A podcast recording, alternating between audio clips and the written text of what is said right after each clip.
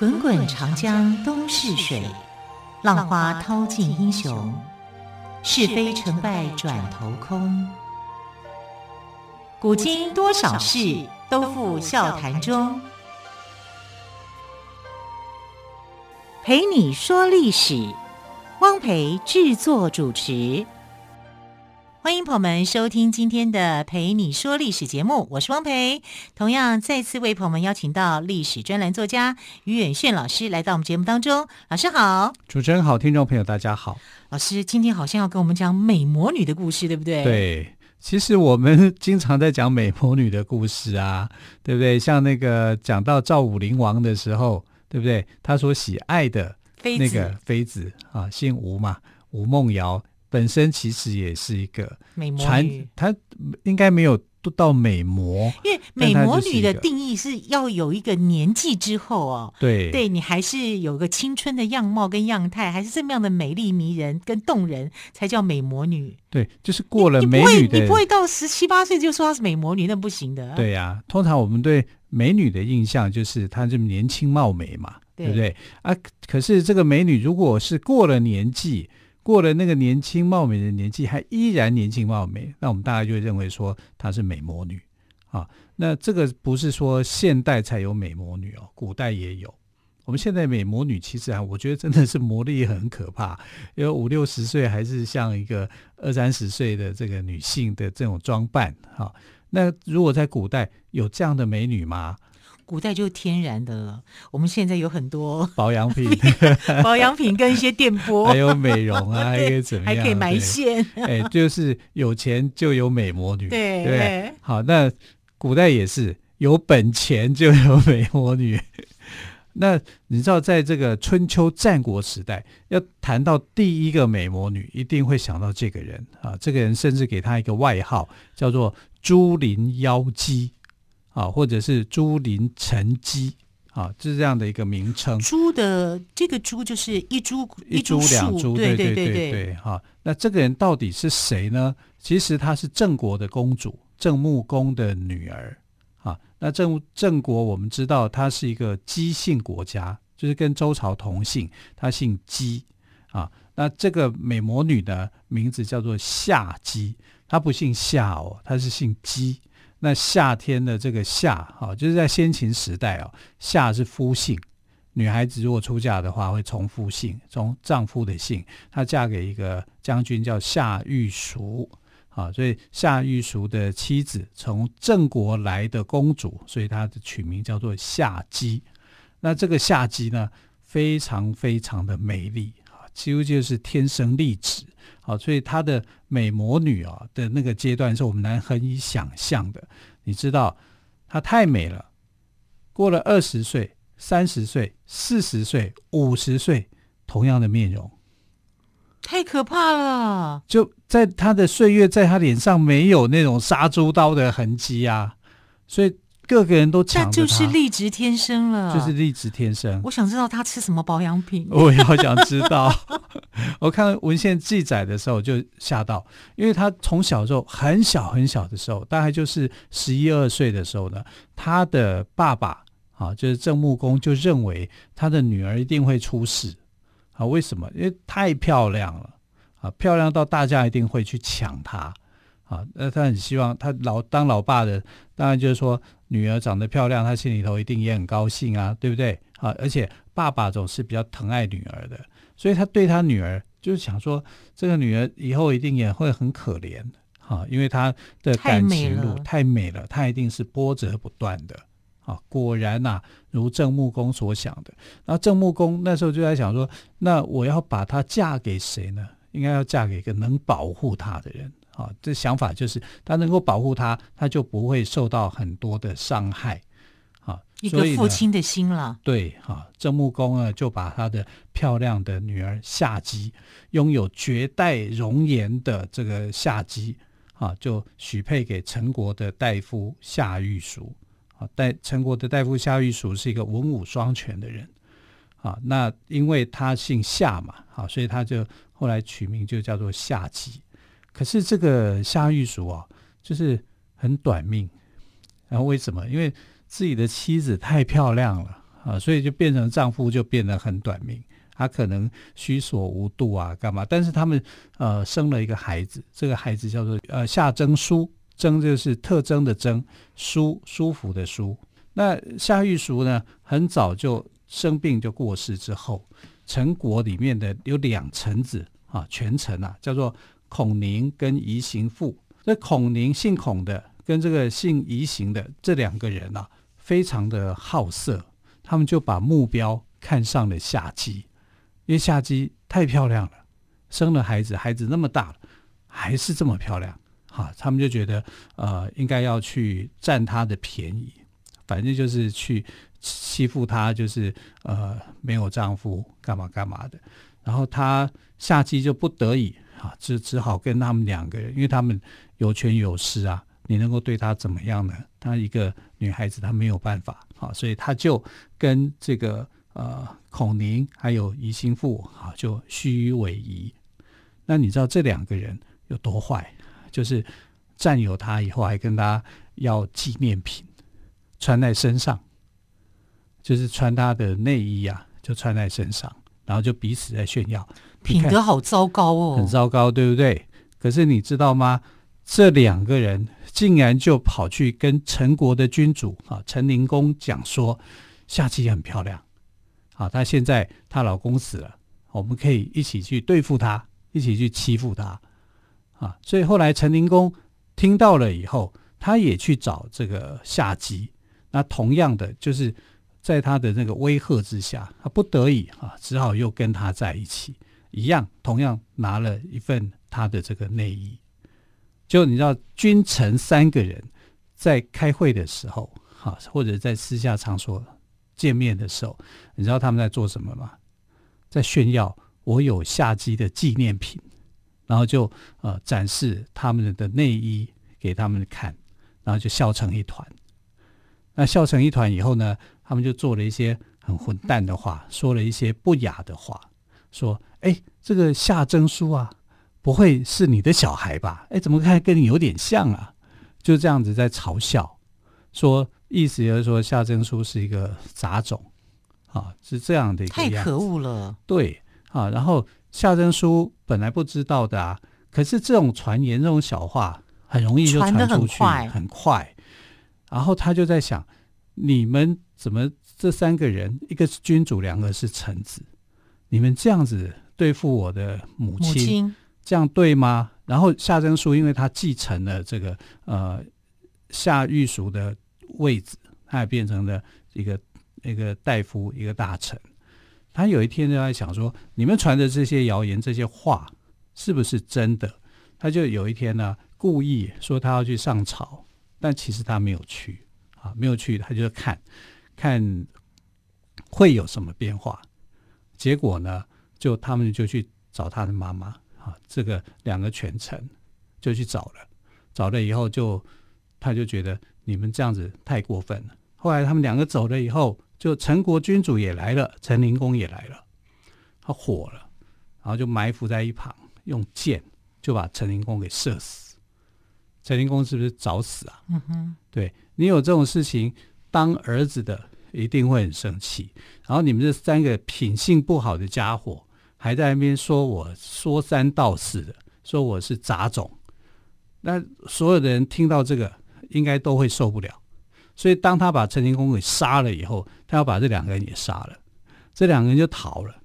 就逃跑，就跑掉了。跑掉以后，他跑去哪里呢？跑去楚国，因为陈国跟楚陈国是一个很小的国家，并不是一个大国啊。然后时常是受到这个呃楚国的保护，所以这两个人呢就跑去楚国。那时候楚国国王叫楚庄王。楚庄王是一个蛮雄才大略型的一个一个君主啊，春秋五霸之一嘛。然后去跟他告状，就说夏国呃陈国发生了兵变啊，那个陈国的大夫夏征舒把他们的国君给杀掉了，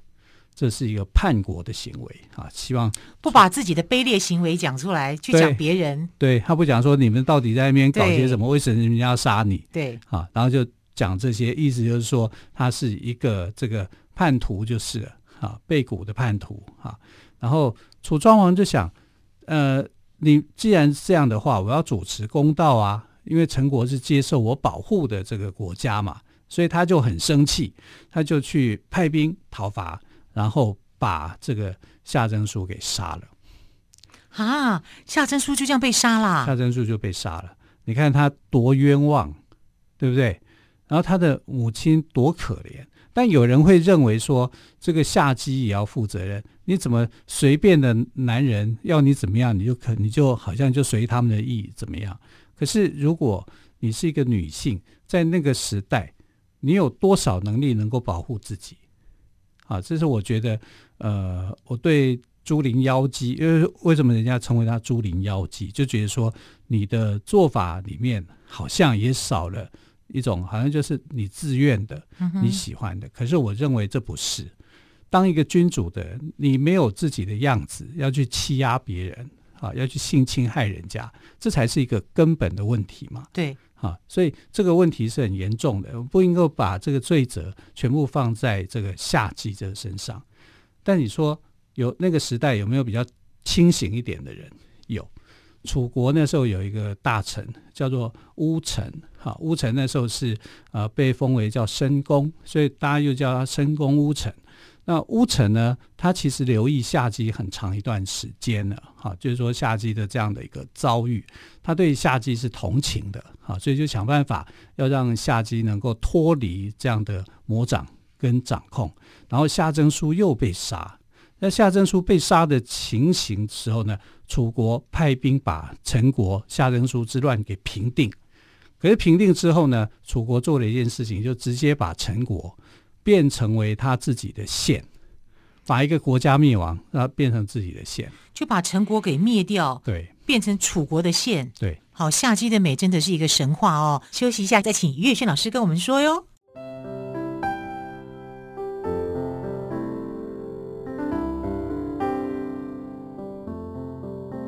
听见台北的声音，拥有颗热情的心，有爱与梦想的电台，台北广播 F M 九三点一。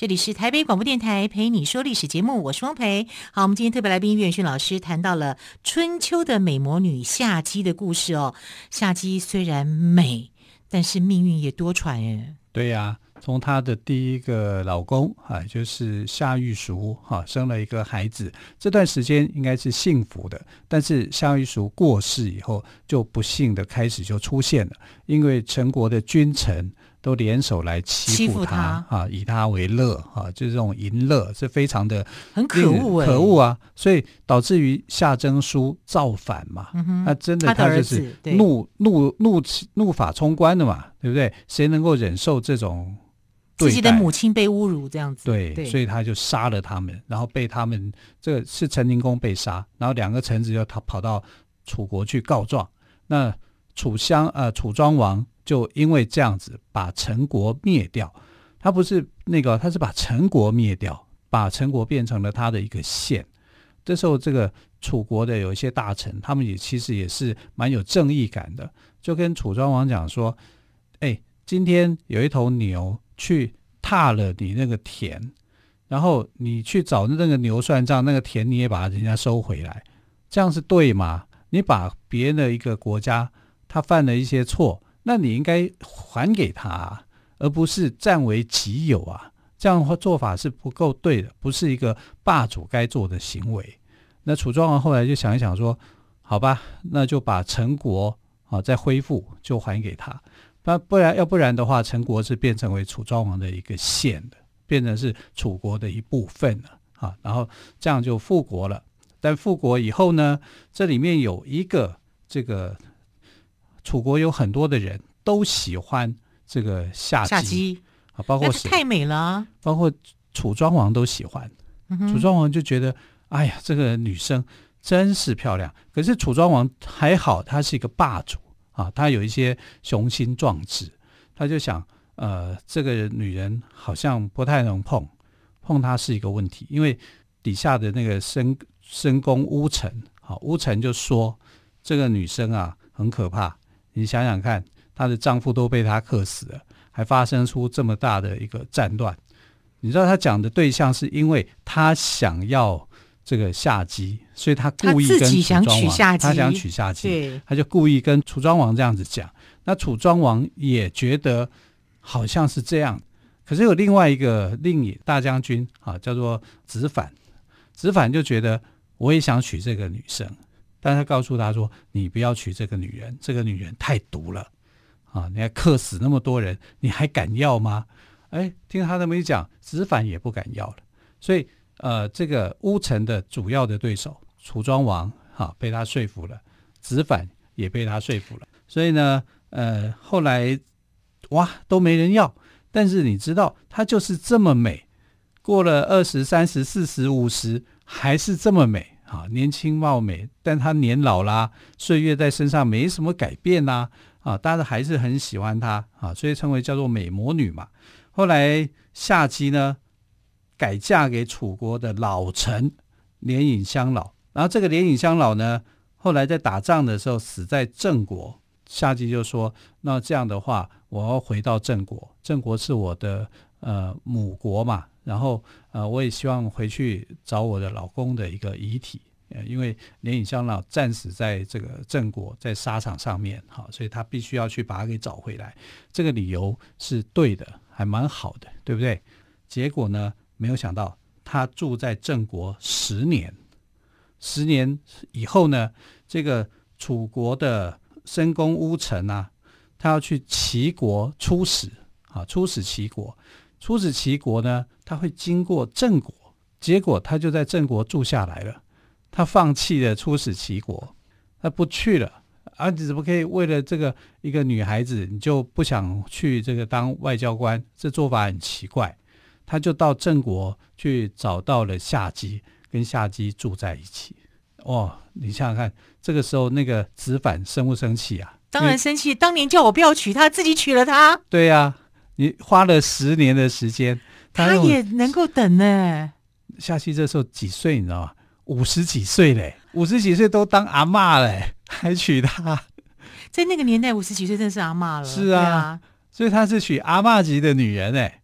啊，可见的夏姬多美啊！为了她可以等这么久。对，然后大家都想抢着要，然后那个子反，子反也不知道说他到底是不是还很想要夏姬，但他就对申公巫臣的这个做法，他就很不满意。说当年你劝阻了我，然后你现在你又自己又娶了夏姬，而且隔了十年，隔十年那么久你还娶她，这个女孩子要不是就是你是个神经病，要不然就是女的太漂亮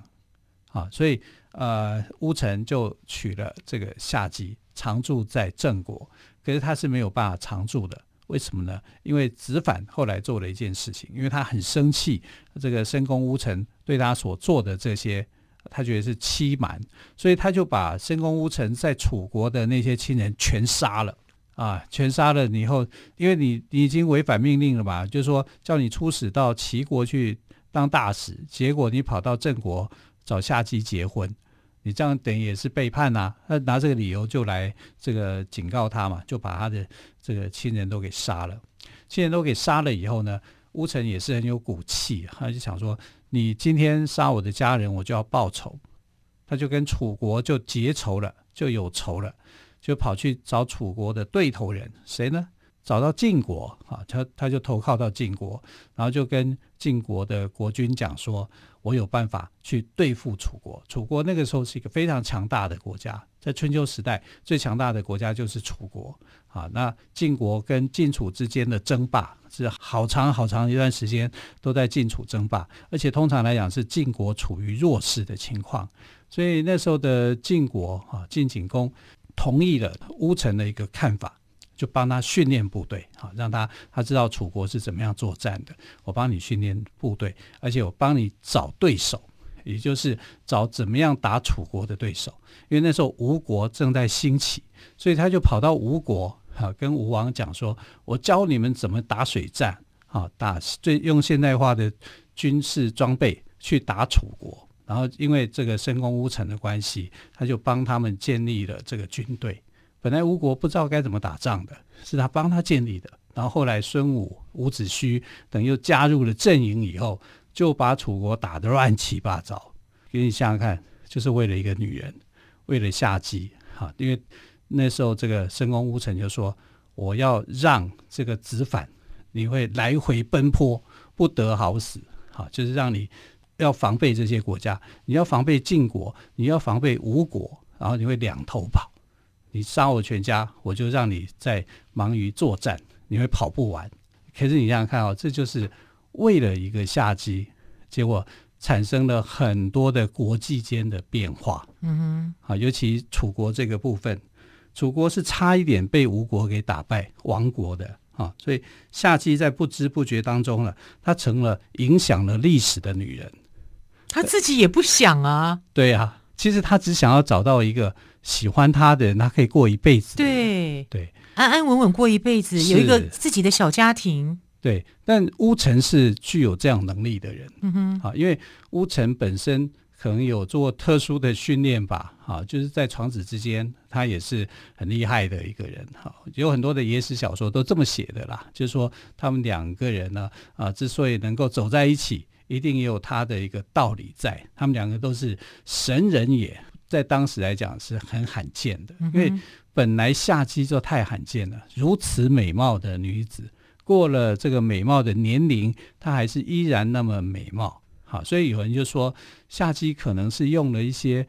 青春常驻的 用, 用药，要不然她怎么可以这么美？古代又没有什么美容啊、瘦美白瘦肌啊，啊对啊，这些都没有的情况之下，她到底怎么样是有的？好，他为什么能够那么样的青春美丽、嗯、那我们来考证来看他的历史啊。他嫁给这个申公巫臣的时候应该就是五十几岁了，五十几岁的女生还可以保有那种青春活力、啊、那种美貌，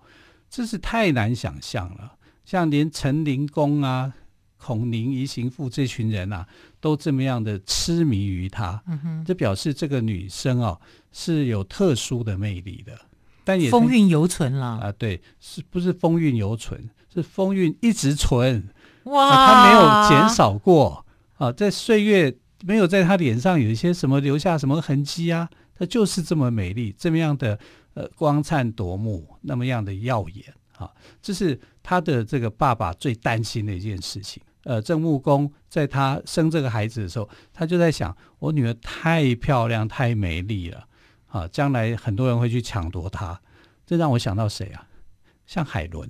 嗯、哼海伦在希腊神话里面就是最美的女生嘛。那在春秋这个时代，最美的女生就是夏姬了，就是夏姬了、嗯、对。好，非常谢谢岳轩老师今天给我们讲春秋的美魔女夏姬的故事哦。虽然我很羡慕美女，但是呢她的遭遇也是令人同情。是，好，非常谢谢老师咯。